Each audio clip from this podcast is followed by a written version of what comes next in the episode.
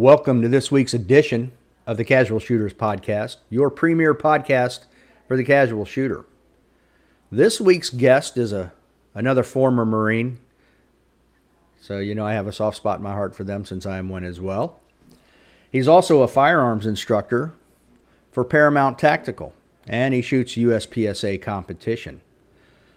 So with that, if you would, join me in welcoming to the show Tyler Houston. How you doing, Tyler? I'm doing well. How about you? Good. Well, you would have had applause there, but as I clicked the button, I also clicked mute. So the applause played silently. There you go. That's all right. It, it must be Monday. Amen to that, yeah. All right. Well, we're getting off on the right foot already because you're drinking coffee, I'm drinking coffee. I like it. That's right. Okay, so if you would, go, uh, Tyler, go ahead and take a moment and introduce yourself, and then we'll get into all the hard stuff. Sure. Um, Tyler Houston. I uh, started off as a uh, infantry Marine right out of high school. From there, I, I did two deployments to Iraq. After that, I got out. I went to law enforcement for a few years with the deputy sheriff in Frederick County, Virginia. Uh, after that, went to uh, Worldwide Protective Services with the Department of State. I was in Baghdad uh, for a few rotations doing that. Uh, decided to come back stateside. Had some. Uh, my second child was born. Wanted to get back stateside and uh, actually went into the uh, training side of uh, the Department of State's uh, D S S branch, uh, law enforcement branch, and uh, I've been doing that ever since. Been with them for about seven years, almost eight years now. Okay, and who was that? Uh, so the Department of State's uh, has their own law enforcement branch. They do the protection of embassies overseas and things like that.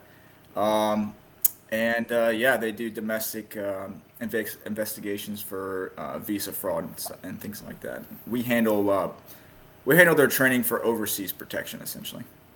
Okay. All right. Oh, wow. Had no idea. Very interesting. Yeah. All right. So we'll get into more of that as we uh, as we go along. Um, but first, I've got to throw the really hard questions at you right up front. Okay. See if we can see if we can't make you pause and... and stutter with a few answers here with our icebreaker questions. All right. All right. Number one, what's your favorite movie? Ooh. Um, my first instinct is to say Tombstone. Always a go-to for me. Yep. Okay. Uh, or The Count of Monte Cristo. I'd, I'd also go with that one. Both of those are, are probably my favorites now. Now, why the Count of... I understand Tombstone. Now, why the Count of Monte uh-huh. Cristo? I don't know, man. I just really dig the storyline. I've read the book, too. And the movie doesn't follow the book quite so well. But, man, the movie's just just a really good storyline. Just really, I've always enjoyed it. Okay. Fair enough. With that, now, you've been on deployment with the Marines. Uh, when I was in, the only thing we had was V H S players. So we did a lot of reading. Uh, no. Things have changed since then. Uh, so, favorite book? Favorite book? Oof. Um, I'm going to have to go with The Count of Monte Cristo. It's a classic. Okay. Or uh, yep. Atlas Shrugged, another good one. Um, man, yeah, those are my two favorites for sure. Okay. For sure. Well, that, the good thing is you read, so that's a positive. Yeah, yeah, there you go. I'm a big reader we- for sure. We have found, uh, or I found doing this podcast that maybe fifty percent of people read anymore. So is that right? Oh, man. Yeah, it's, yeah, it's pretty amazing. They are. You're right. All right. Now, I don't know if you're into um, the superhero genre of stuff. I'm not really. But if you are, who's your favorite superhero? If not, you can... tell me who your favorite historical figure is. Ooh, um, or you can do okay, both. You got I don't me care. On that one. You got me on that one. Uh, yeah, I don't really. I'm not big into the uh, superhero thing, but if I if I had to choose, Iron Man, he's pretty cool. Has the whole uh, suit, and he did he it himself. Cool. So I always dig that. no special gimmicks or uh, special powers. Just uh, just a dude who's really smart with lots of money. That always helps. Yeah, it does. Allows them to do all the smart things. All right. Your favorite gun and your favorite caliber, but they don't have to be intertwined. It could be two twenty-three and a and a Glock. Mm. Favorite gun. Even though I've just recently switched to uh, C Z P ten, probably my favorite gun is going to have to be the Glock nineteen, just because it's all around. It's a workhorse. It does pretty much everything you need it to do and, and nothing more. Uh, favorite caliber. Ooh. Hmm. I'll have to, man, it's a tough one between five five six and nine millimeter, just because uh, I'm going to go with nine mil, just because I can go subsonic with nine mil, and it's just such a versatile round. Let's go with that. All right, we're going with nine mil. There's our answer. All right, so it sounds like you've done some traveling. Of all the places you've been, what's the favorite place you've been to yet? Ooh. Or um, or your favorite Dubai. Experience in the Marine Corps. I don't care. Uh, I'm going to have to say Dubai for travel. Uh, anytime we would rotate into uh, Baghdad, we'd have to spend uh, at least a night in Dubai. And so I would be able to travel around and check out the sites and stuff like that. And I ended up, I got to uh, go to the top of the Burj Khalifa, which is the tallest skyscraper in the world. And it's pretty amazing. It was pretty cool. Holy cow. What's the view like up there? Uh, it's incredible. I mean, you can see for miles. You're limited by the haziness of the of the air, like the desert air with the mm. sand stuff. That's pretty much it. So like early morning, late evening, best time to go then, huh? one hundred percent, yeah. Okay. That makes sense.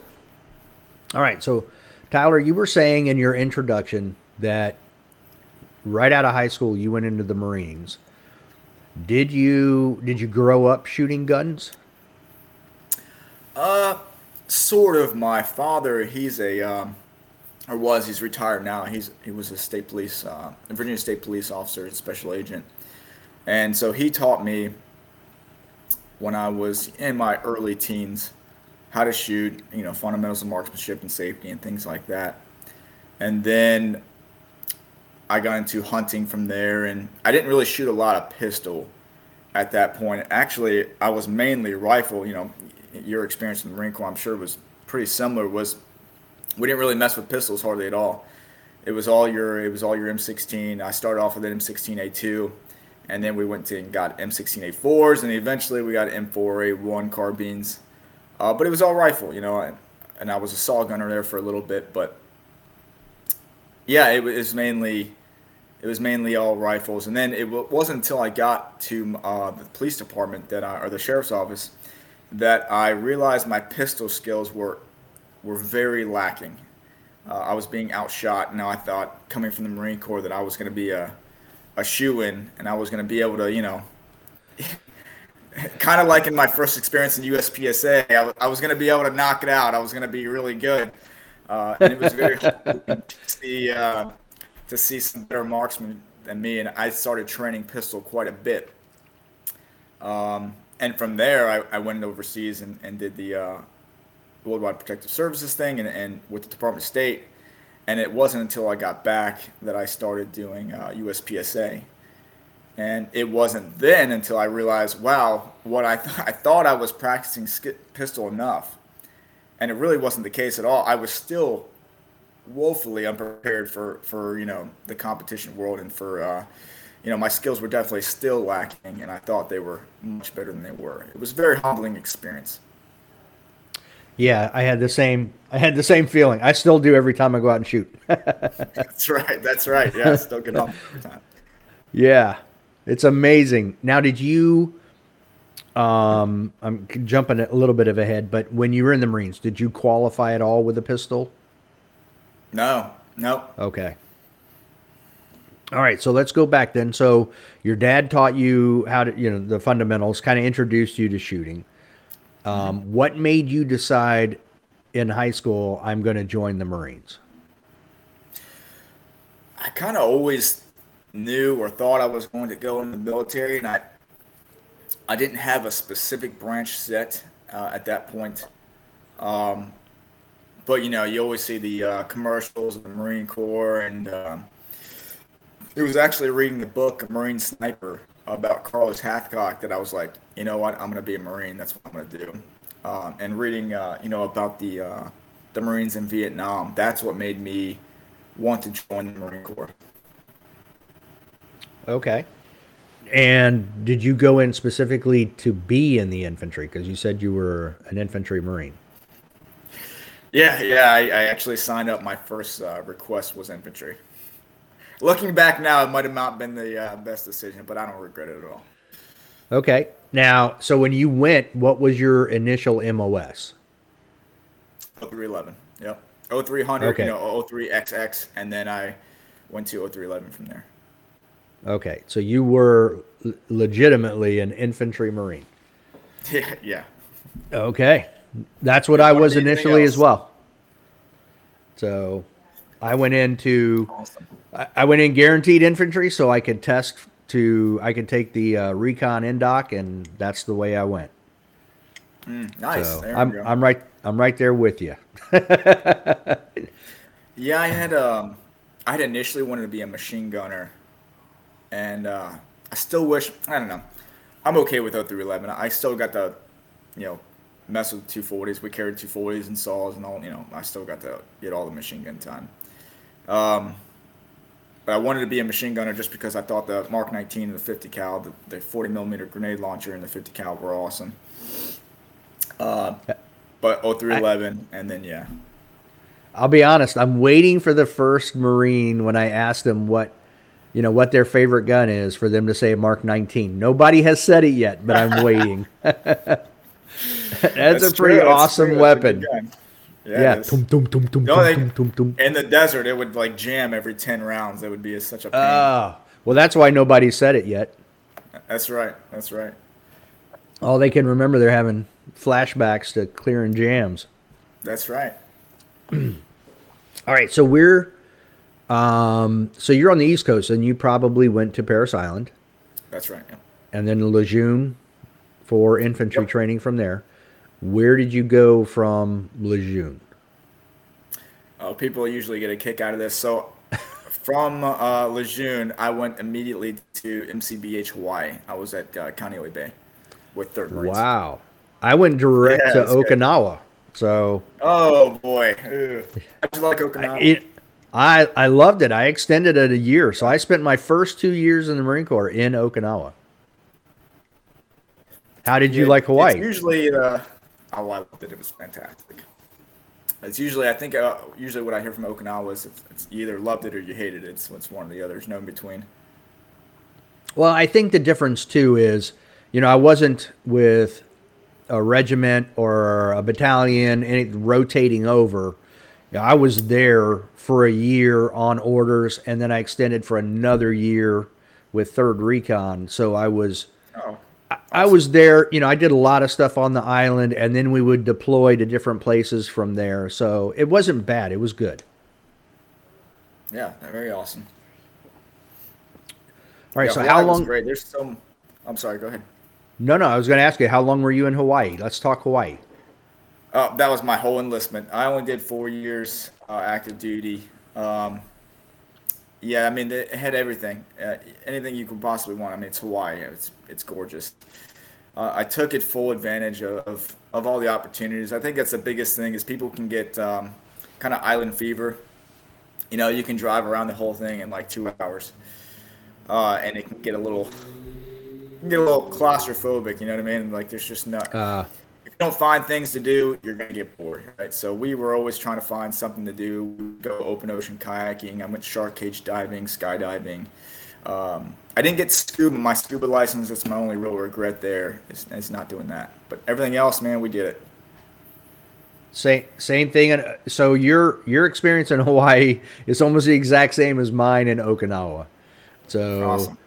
I, we didn't have all of this stuff that you could do in Hawaii, but The only thing that I regret was not getting my Patty diving license when I there was there. There you go, yes. So I should have done that. All yeah. right, so you went to Iraq then from Hawaii? That's right. All right, so you, yeah, you had a couple a of... change in environments. Uh, yeah, just a little bit.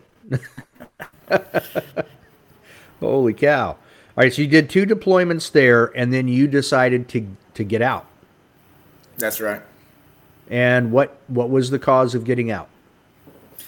So it's it's kind of petty looking back now, but, you know, being young and dumb at the time, I was attempting to re-enlist um, while on my second deployment. And uh, I was going to re-enlist to do the M S Gs, the uh, Marine Security Guards for o- embassies overseas.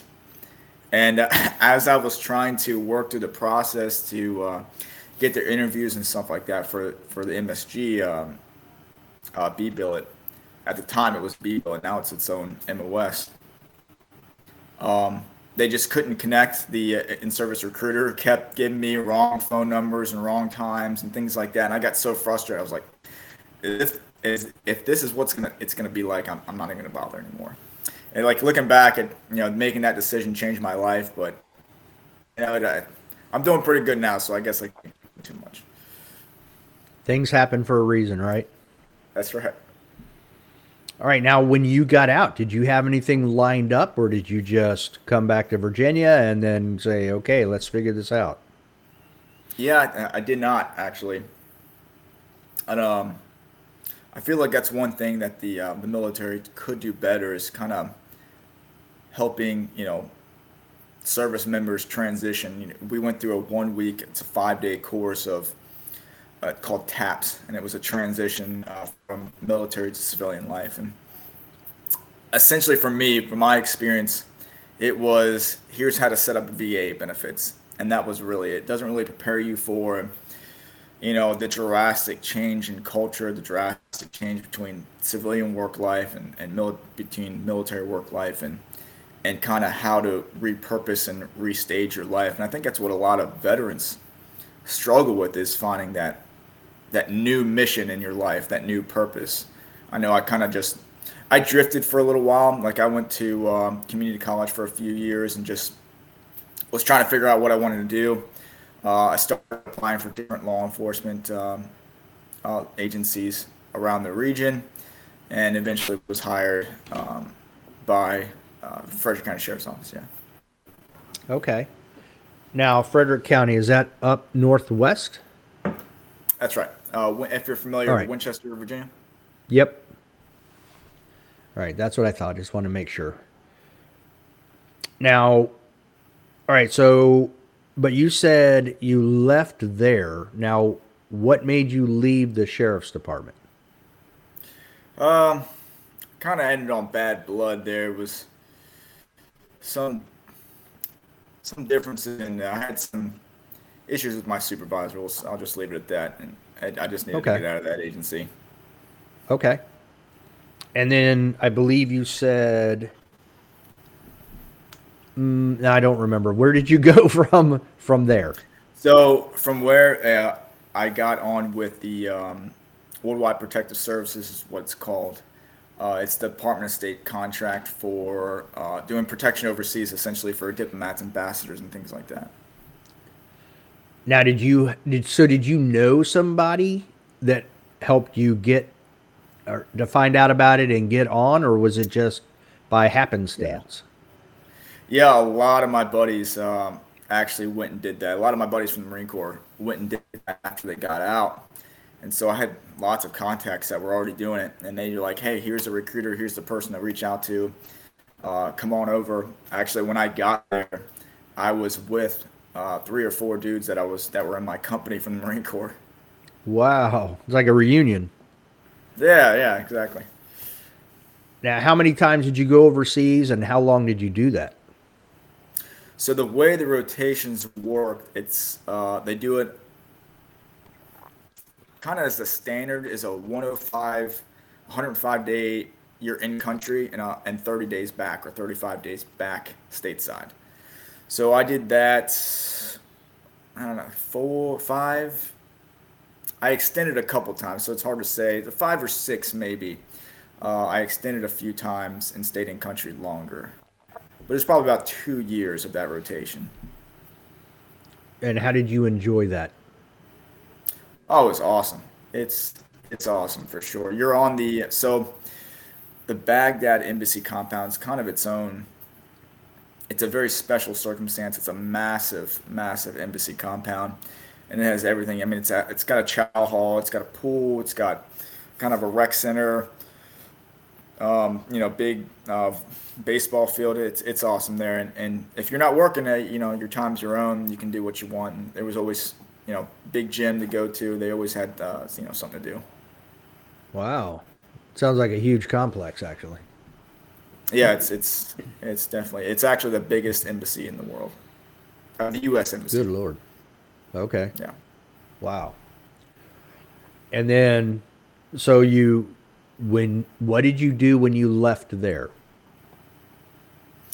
So uh, I didn't even know. So originally, the Department of State had their training complex up near uh, Winchester at Summit Point, West Virginia, and um, I didn't even know it existed. Honestly, while I was doing this protection stuff, I came back stateside and did some training with um, uh, Paramount Tactical Solutions, and. Uh, The owner is a was an instructor at the same location and was like, "Hey man, you should uh, you should apply here. You know, it's it's a great place to work." So I applied there, had a bunch of recommendations from my the actual agents that were uh, I was working with overseas. So that helped me, um, you know, get my foot in the door. And uh, it was only a few months later I was I was hired on. And so that's what you've been doing ever since, huh? And that's where I've been ever since. Yeah, it's it's actually a great place to work. We we transferred down to uh, Central Virginia. I'm actually south of Richmond, um, uh, kind of it's near Blackstone, Virginia. If you're familiar, it's it's kind of a really small uh, small town. Oh wow, okay. I thought maybe you were still up there. no, no, we moved. Got transferred. Okay. So do they have offices around the country, or is it just primarily right here close to D C? Yeah, so our we do strictly the training, and our training is our our branch is called Atlas Advanced Tactics, Leaderships, and Skills course. And so before the agents, the D S S agents, go overseas to a high threat post, which there's thirty-three of those, I think maybe thirty-four now, uh, throughout the world, they have to come to our course. And so we teach, I mean, a myriad of topics. We go through land navigation, room entry, small unit tactics, communications. Um, I mean, you name it, vehicle evacuations, you name it, we cover it. You know, anything that the agent might need before they go overseas and, uh, you know, protect an ambassador. All right. When you say land navigation, I mean, look, that that is a broad term. Yeah, okay? one hundred percent. Uh, what is it? Do you guys teach it for the area they're going to? Because look, navigating in a desert is completely different than navigating in a jungle. one hundred percent. Yeah, exactly. It's it's so principles, things of how to read a map and then how to plot points and uh, you know, navigate to those points essentially. Think Marine Corps land navigation, uh, simplified to an extent, uh, and yeah, I mean that's that's pretty much what it is. Plotting M G R S grids and uh, you know, how to navigate to those grids and just teaching principles and fundamentals. Okay. So that I assume then that if their technology fails, then they can That's revert right. back to some other means to find their That's way right. out of wherever they're at. It's like a, you know, break glass in case of emergency situation there. Yeah. And that inside that glass is here's your compass. That's right. That's right. It's just a compass and a map. Yeah, which most people I think nowadays probably have no clue how those oh two gosh, work yes. together. Yep, it's crazy to see. Uh, you know, a lot of the a lot of the agents we get, I'd say probably forty percent uh, come from a former law enforcement or military background, but most of them are just fresh out of college or maybe have some federal service of some kind before coming to us, and it's. You know, it's starting from scratch. You know, it's essentially like that private who's never touched a map before. Oof. That's a lot of information, and you hope that they have the um, the ability. You know, not everybody has the ability to to look at it and understand what you're saying, right, and, and how to look at a map and see it in three D, you know? one hundred percent, yep. So, man, I don't uh, I don't envy you there. I used to teach land nav, aerial, photo interpretation, all kinds of stuff. So I, I don't envy you. Oh, nice. Yeah. It's a, a long it's, time ago. I'll, I'll give you this. That class is four hours just for the classroom portion. And then we do a practical application out in the field.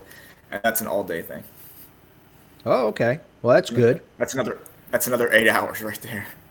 Yeah. But that's good that they're, you know, they're getting out and putting their feet on the ground and actually applying it, because that makes a big difference in comprehension one hundred percent, so, yeah. and retention. Yep. So it's when it clicks. Now, do you specialize in anything specific at Paramount Tactical, where you're at now? Um. So yeah, Paramount Tactical. That's uh, I got on with them. I guess it was just last year, the year before. Um, oh, okay. Not particularly, like, I would consider my, I'd say my side gig, right? Um, I would consider them, or myself rather, just to specialize in pistol. That's what I love. You know, ever since I started shooting U S P S A and started nerding out on it really hard, uh, that's just what I've really focused on. Um, to, probably to the detriment of my, my rifle shooting, but, uh, but I, I love shooting pistol. I love, you know, I've read every single Ben Stoger book. I'm uh, in the middle of Matthew uh, Little, Graybeard Actuals uh, book right now. Anything anything on the topic, I'm I'm reading it for sure. Okay. So Paramount Tactical is your side gig. That's right, yeah.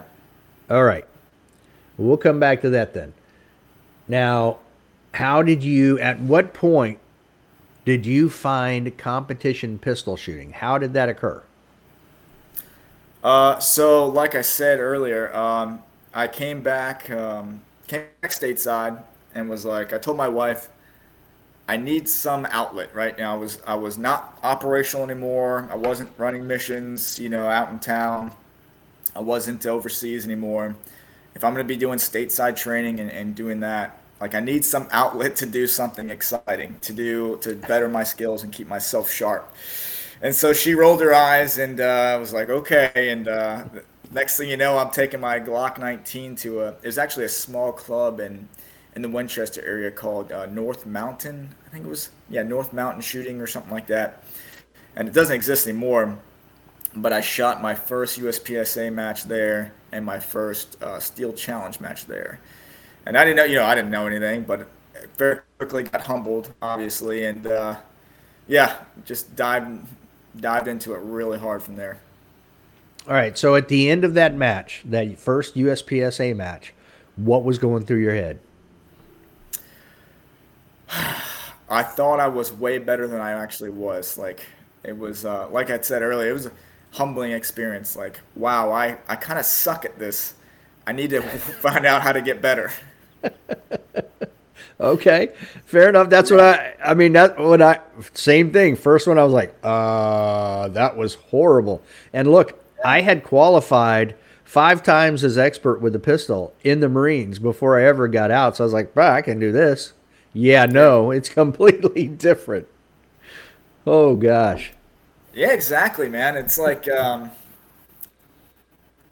on the, you know, qualifications we had to do for whips and, and everything, it was, I always got, you know, maybe missed one shot on the qualification. And it's, you know, what I keep hearing now is, and I love the saying is, hey, qualifications, that ain't training, man. That's the bare minimum. That's the bare legal minimum, right? It's not an actual yeah. test of your skills. Yep. And that's, and that's a good way to put it. So, yeah. Now, so you walk out of that humbled. You're like, oh, okay, I got to fix this. I, who knows what your conversation was with your wife after that one. That's right. But uh, now, at, at what point did you seriously then start getting into training because of that? So, yeah, after that, uh, I, st- I found um, there's actually a buddy of mine, uh, Shannon Campbell, who I used to work with. He um, pointed me in the right direction and started working with me about, you know, things I need to work on, you know, gear I needed. You know, I was running like a, you know, essentially a battle belt, um, the same run up, you know, running that I had in whips. And uh, he kind of helped me with my kit, helped me, uh, you know, pointed me in the right direction of books and things like that. I dived in, started reading all the Ben Stoger books. Um, and we just started shooting matches together, and he just, he taught me a lot. I mean, he, he worked with me quite a bit there. Now, how long have you been shooting U S P S A? That was in two thousand seventeen, so six years. Yeah, six years. COVID kind of hit, uh, hit me hard. I didn't shoot probably the last two years uh, that much at all. So I'm just now this year, I'm getting back into it heavy. Uh, and yeah, so hopefully master class is in my future here soon. Okay. Now, what, um, how has your U S P S A experience, how has that helped your day job and your side gig? That is a good question. Um, I mean, really just, I don't think you can really, unless you're pushing your abilities and pushing what you're capable of to, I don't think you can fairly teach other people how to, how to operate and push themselves. I think if, if I explained that correctly. So I, I don't think it's, I don't think it's possible for an instructor to, to have full understanding unless they're pushing the training for themselves. You know what I mean? Yep. Yeah, absolutely. I mean, it'd be easy with your background to teach tactics and, and all that other stuff. Mm-hmm. But yeah, until you have a greater understanding of how you push yourself to get better, then you can't really teach someone else how to push themselves and get better. That's right. I, and, you know, you got to have, I think it takes a lot of time, the grind, you know, of just reps to really fully appreciate what it takes to um, just to understand these concepts of, of different aiming schemes and vision and transitions and all the little things that go into your, your grip and stance, and all the little things that go into, uh, you know, making you a better shooter. Yeah, absolutely. There's a lot of nuance to it. For sure. Yeah, I always thought of pistol shooting as, oh, pull it out of the holster, point it, you know, aim aim down the little sighty things and hit what you're aiming at. But there there's a lot more to it than that. It's a lot more than that. That's right. Yeah. I'm like, oh, it's only, you know, ten yards. It's just right there. Not hard to hit. See? Yeah. Super easy. Yeah, exactly. I'll smoke this. No problem. Yeah, until you're under a clock and you're running around and, yeah, and you're competing, then it's all. But I, I like how all of that, though, translates into defensive pistol uses and stuff like that. one hundred percent. So. And this is what I tell, you know, my students all the time. I try to try to get it to driven in their heads is, the reason why we practice so much of these skills is that, that the shooting needs to be subconscious. The shooting itself should not take up hardly any cognitive bandwidth, because we need to focus on, you know, the the next steps, the tactics, essentially, about what, what actions I need to take to prevent myself or my teammates from dying. You know, I shouldn't have to be focusing on my front sight, or I shouldn't have to be focusing on how I'm going to reload this magazine and things like that. I should be able to just, that stuff should just happen uh, because I've trained it so much. Um, and a lot of times, just people who don't have that background, that drive, don't understand that. All right. Now, it seems like you, you've been reading a lot, but what do you do, dry fire, live fire, that type of thing, to improve your skills? Like I said, just now getting back into it. I um, back into it heavier on the U S P S A side. I typically, I'd like to say I dry fire every day, but usually it ends up being like five times a week. Just, I have three kids, and uh, you know, with the rigmarole and, and run around of life, uh, it usually ends up being like five days a week or something like that. Uh, and usually just up ten to fifteen minutes. I took a I took a Rob Vogel class a while ago, and he said, uh, I like the way he said it. He's like, I touch my gun at least, even if I can't dry fire, I at least touch my gun, I pick it up, pull the trigger a few times. So I at least make sure I do that. Like, even if I don't dry fire that day, I'll pick up my gun, you know, I'll dry fire a little bit just to pulls and things like that. Just touch it in my hand so I'm not forgetting what that feels like. Uh, but I'll try to live fire at least once every week, once every two weeks if possible. How did you like his class? It was great. I mean, he definitely uncovered something. That was pretty early. That was five, four or five years ago. And it definitely uncovered covered a, a lot of uh, definitely seemingly now simple mistakes that I was making. Um, you know, that's what I say about taking outside training and things like that. It's you're saving so much time and ammo by taking classes. It's just saving you so much time. I, I don't think people really appreciate that. You know, yes, the class can be expensive up front, and ammunition and, and the course cost, but man, it's going to save you years. It's going to save you months or years or thousands of dollars in ammunition. Just take the class. It's so worth it. Yeah, I, I couldn't agree with you more. Now, have you taken any other classes other than Bob's? Yeah, I've taken um, Steve Anderson. Uh, that was definitely that was that was that was a favorite by far, and um, a few other ones for for work uh, that are not strictly okay. shooting. I've taken some with T C, centrifuge, um, and a, and a few other ones.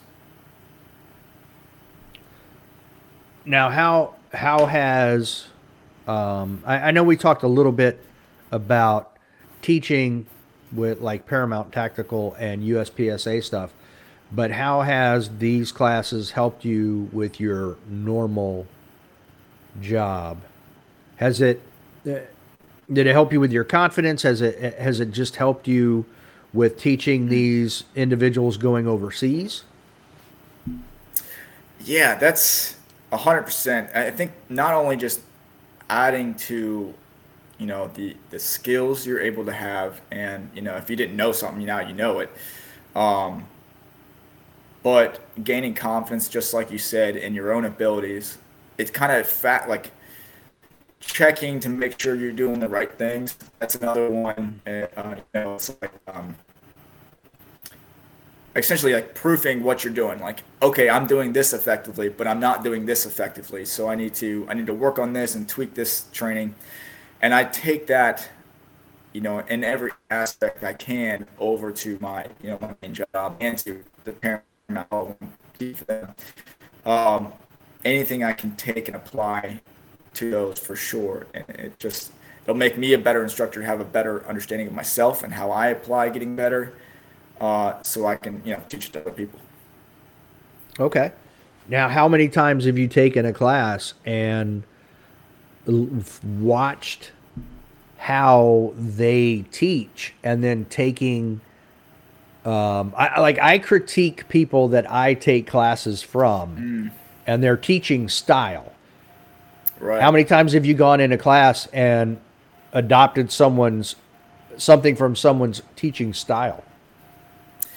Uh, that that's a good one. Yeah, yeah, for sure. That's um, I've definitely done that for a few classes. I'll tell you one of my favorites. Steve Anderson, phenomenal instructor. He just makes.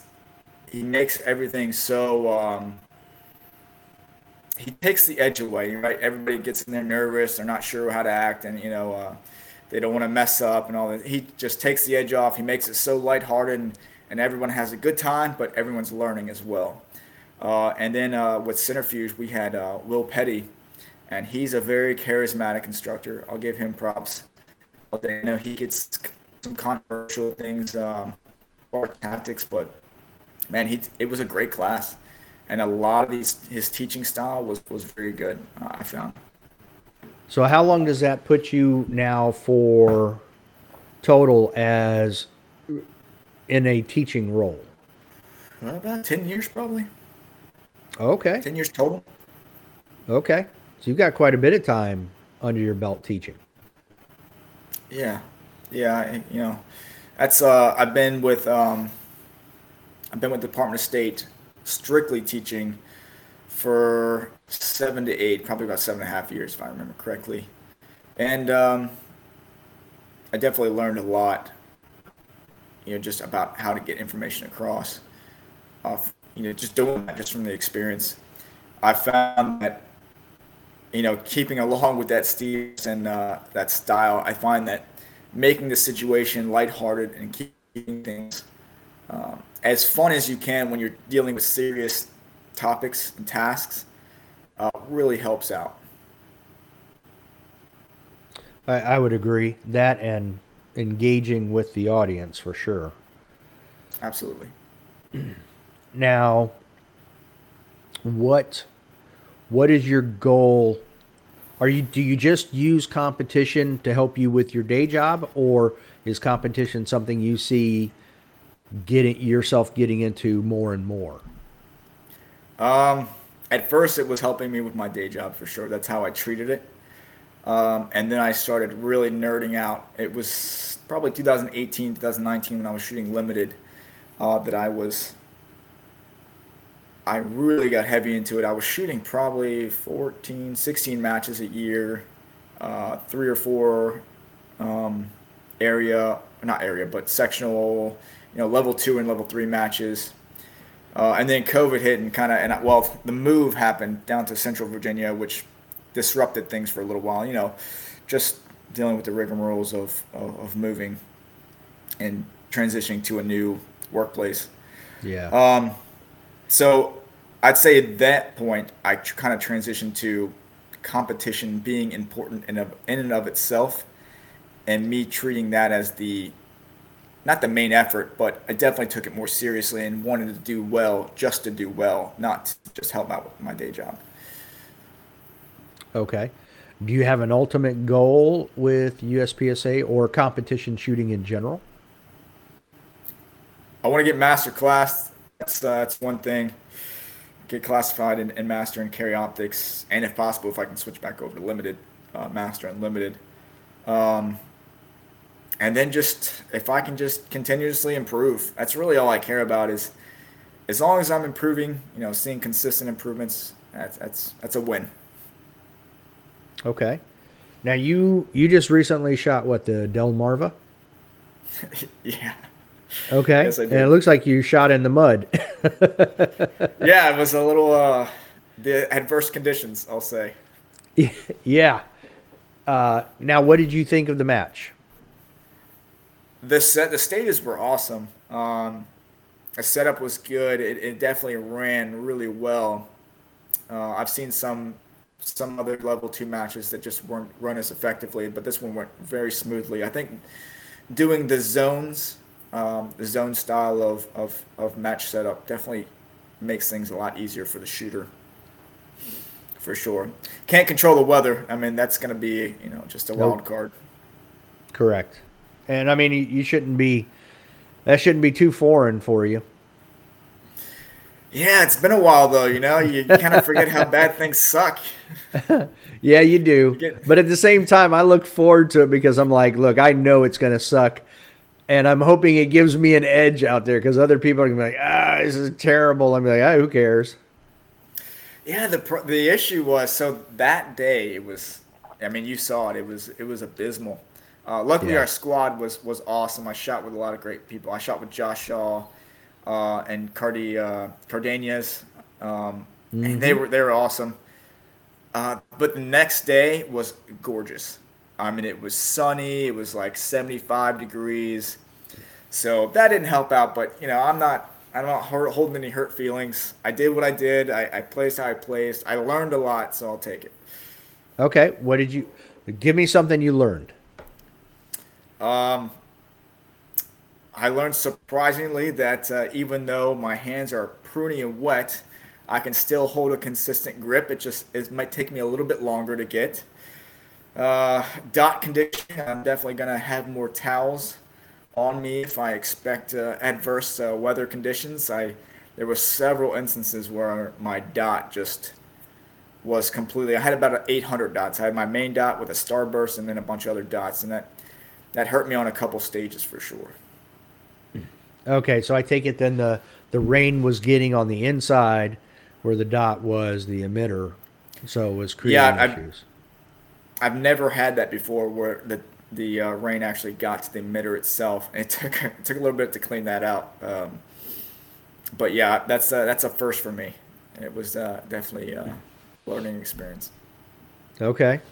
Yeah, I had that in, in Florida one year. I wasn't prepared for that, so I, I know you're. I, I feel your pain. Yeah. Now, I understand they had a pretty long shot there, like a forty-five yard target. Yeah, I think he was yeah forty-five or fifty yards. Someone said uh, on target on stage. So that was stage ten. Yeah, yeah. It was. There were actually a few stages. I want to say stage five as well was was some pretty far targets. That was probably around thirty-five, uh, forty something yards for some of the uh, some of the targets. And then yeah, there was an extremely far one on that stage ten. Okay. Now, at what distance do you normally zero your pistol? Uh, originally, I had started off on shooting carry optics with a twenty-five yard uh, zero, and I switched this year, I think, actually, to a fifteen yard zero. I just find that to be more practical, and it kind of covers my base a lot easier. Yeah, and that's why I asked, because I, I had just posted some stuff about a fifteen yard zero being that oh, perfect really? sweet spot. Yeah. Yeah. So it's for carry. Yeah, I found it. Anyway. I kind of tested it out. I just on my backyard range. I, I had my twenty-five yard zero, and I just the you know optical offset and the the, the differences wasn't great, especially when you're talking about mini poppers at distance and things like that. So and I started looking at a ten yard zero, and I tested out a fifteen yard zero, and I found that fifteen is just. I think it's the way to go. I really do. I, I've had good good success with it. Okay. So you're not having to hold anywhere on a target. You're just holding center of wherever you're aiming and, and let it rip, right? Yeah, that uh, that fifty-yard, I did hold like high one-third on the chest. Mm. Um, so think of the upper one-third of the A-zone essentially. But, you know, that's not a hard hold. That's that's that's pretty simple. It wasn't anything outrageous. Right. And I got two alphas on that one. Okay. Now, were there any um, any stages that you pre- that you was your favorite? That one was definitely in my top. top. Stage nine, if I'm remembering the stages correctly. Stage nine was another good one. Anything that changes up, my favorite stages are definitely ones where there's a lot of a lot of variability in the ability to, you know. You can kind of choose your own adventure, you know, choose how you, whatever your shooting style is, you know, you can kind of cater to that. I like the ability to, for, you know, for different shooters to have different stage plans depending on how you shoot. I think it makes it a lot more interesting. Okay. And I assume there was a lot of variety that allowed that. Yeah, there was, there was definitely a lot of different ways to shoot stages. That I would say the first few, like the um, stages one through five, they were pretty standard. Like they, you know, there wasn't a lot of uh, different ways where it made sense to shoot. But the uh, six through ten, the, there there was definitely some variability there. Okay. Now, with you being just south of Richmond, where Delmarva was held is pretty local to you. But where else yeah, do you yeah, shoot? Yeah, short drive. Yeah. Um, I used to shoot Fredericksburg quite a bit. I haven't shot that so much recently. Uh, G R B, uh, Cavalier, the, the Richmond one where Delmarva was at. That's typically where I'll go. I'll actually be going there this weekend. Um, True North and North Carolina, Sir Walter. That's pretty much it. I'll hit Sir Walter, True North, and uh, and Richmond. With, I guess, Sir Walter being the farthest away for you. Yeah. Now, do you have any plans to shoot any other majors this year? Um, I was actually just talking to my wife about that. I'll shoot Area eight for sure. I have to find it, but I'm, I want to. Li- I'd like to shoot the Virginia State, obviously, but uh, I just have to figure out when it is and, and sign up. I haven't even looked into it yet. Yeah, I know it's the uh, first weekend there of October, so it's always the very beginning of October. Yeah, so that's not too far from you. No, no, not too far. Fredericksburg. So, what does your If you're preparing now, did you do much preparation for Delmarva? Yeah, I actually shot every day that week before, um, just spinning myself back up because it had been you know, the weather was still wet and cold up until that point pretty well. As Delmarva showed us, it wasn't all the way over. Um, but, uh, yeah, I, I shot every day that week uh, just in preparation, just getting my accuracy back down, just making sure. Since I, I again, I, I like I said earlier, I switched to the C Z P ten just recently, just this year, and I've only shot and shot shot two matches with it, I think. Okay. Yeah, and so it, it was definitely a change. I'm still trying to get used to that gun. I'm, I'm still working on briquette reloads and things like that. The reload, the change of the grip angle is definitely throwing me off a little bit. I was shooting a Glock before. Yeah, there's definitely a, a grip angle change there. I'm not a big fan of the Glock grip angle, but that's just me. Um, yeah, I'm finding that the C Z is a lot better for uh, for that. Okay, but after years of shooting a Glock, now you've got to adjust back. So. That's right. It's it's a struggle, and my work gun, our work guns are Glocks too, so it's going back and okay. forth, it's having its having its problems. Yeah. All right. So you you do briquette reloads. Okay. What other drills did you actually do prior to Delmarva? Always, I always find that you know when you're especially when you're dealing with a new gun, just getting your index down, just draw to one or two shots is super important, just getting that new index like as subconscious as possible. So I was focusing on that, you know, getting that new grip, that uh, establishing that new grip and that new draw down. That's super important because it sets you up for the, as you know, sets you up for the rest of the stage, you know what I mean? Uh, so I was working super hard on that, just getting my grip down, getting the, the feel of it. Um, and then I started working on um, Uh, build drills at various distances, just feeling out, doing doubles at various distances. And that was really it. I mean, really working, just getting used to the gun as much as possible before Delmarva. Now, is there much weight difference between the Glock nineteen and your P ten? So I was shooting a Glock thirty-four. Uh, oh, okay. But yeah, it's actually, uh, the P ten's actually heavier uh, by a few ounces. And I have a, a Surefire X three hundred on there. Uh, yeah, it's it's it's definitely, I wouldn't say extremely noticeable, but it's you can definitely feel a difference between the two. Do you like the added weight? I do. I love it. Like I said, I came from limited. I was shooting uh, a twenty eleven and limited from uh, Lone Star, mm, okay. and uh, so I I like the weight. Yeah, it's it's I like it's, the stability that it provides. Well, it's interesting. I um I just got the Canic Rival S here a couple months ago, and in dry fire with transitions, I didn't know initially. I was like, hmm, I wonder what transitions are going to be like with a gun that's, you know, like forty percent heavier. And right. I was actually very surprised that it stops on target better than the poly gun does. I was very shocked. Yeah, a lot of people, I think it's it's easy to over muscle transitions, you know what I mean? And then, you know, especially with a heavier gun, you end up, you know, doing it too much to where it's a detriment. You end up overshooting the target. But yeah, I found that it's it's just, you know, if you just let it let's do its thing, you know, let your vision kind of drive the gun itself, and it helps out for sure.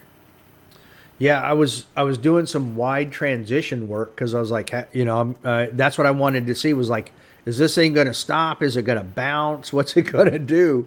And I was shocked when, you know, I, I drove my eyes over, and when the gun came, it literally just stopped right in the middle of the target. And I'm like, uh, that's weird. I didn't expect that to happen. So that's perfect. I, I definitely like the added weight. You know, when I first took the gun out of the... the box, I was like, ooh, this thing's uh, significantly heavier. And, you know, when mm-hmm. side by side playing with them, I was like, ugh. But, man, that added weight definitely definitely makes a difference. Yeah, for sure. Is it, uh, is this, how long have you been shooting Karyoptics? I just got into U S P S A in twenty eighteen, and that's all okay. I've shot. Awesome. But when awesome. I first started shooting it, I was like, you know, I was just doing dry fire and stuff, but I'd go out to shoot a match, and oh my God, man, trying to find that dot was like finding a needle in a haystack. So I would go to other guys yeah. and I'm like, hey, uh, you seem to find your dot very quickly. How are how are you doing yeah. that? And they're just like, man, just keep doing dry fire. So I did, and, I and that yeah, that ended up being it. But now with all of the, you said you've basically read all of Ben's books. Yeah. What what is your favorite take from his book? I have a bunch of his books too, so I like his stuff yeah. as well. But what's what's your favorite takeaway so far from that? Oof, man, that's a hard one. Um, man, all right, you got me stumped on this one.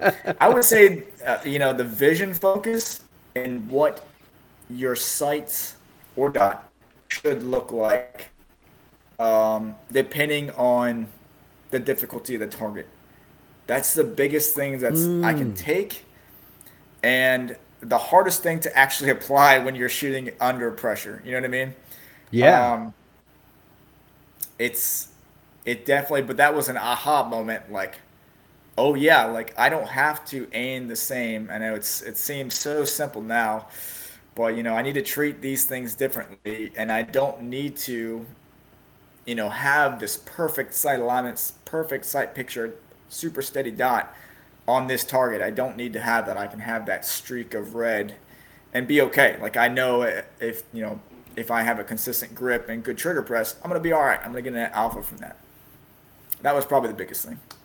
He had a, um, I always found that when I would start my dry fire that I felt really slow and sluggish, and it would take about four or five minutes to, to be at speed. And then I could really do sure. everything normal. And I forget where I saw it, but I'm pretty sure it was in one of his books where now I do this drill where I put my timer. I clip it on my holster. I don't put my gun in there. I just clip it to my holster, press the button on a, a delayed start, and then I get in a hand, you know, a surrender position. And as soon as the beep goes off, I do about two minutes of warm up where all I do is as quickly as I can, bring my hand down and slap the timer. Um, mm-hmm. trying to, trying to beat that, that sound. And I have found that within two minutes, like I am fully warmed up, ready to go, everything's solid. Uh, and I'm pretty sure I read that in, in one of his, got that from one of his books. So that's one of the best things for me. Cause now I'm not wasting, I felt like, I always felt like I was wasting the initial five minutes. Like, just being slow, always being behind, right. and now now I'm like ready to go the moment I put the gun in the holster. Yeah, for sure. I think there's like um, people don't give enough. It's kind of like working out. Like people don't give enough time for warm-ups as we probably should. You know, just like uh, warming up for the gym during a workout. Like you have to have that to be able to reach your full potential. You know, if you're going into it fully cold, and I, I'm guilty of this myself.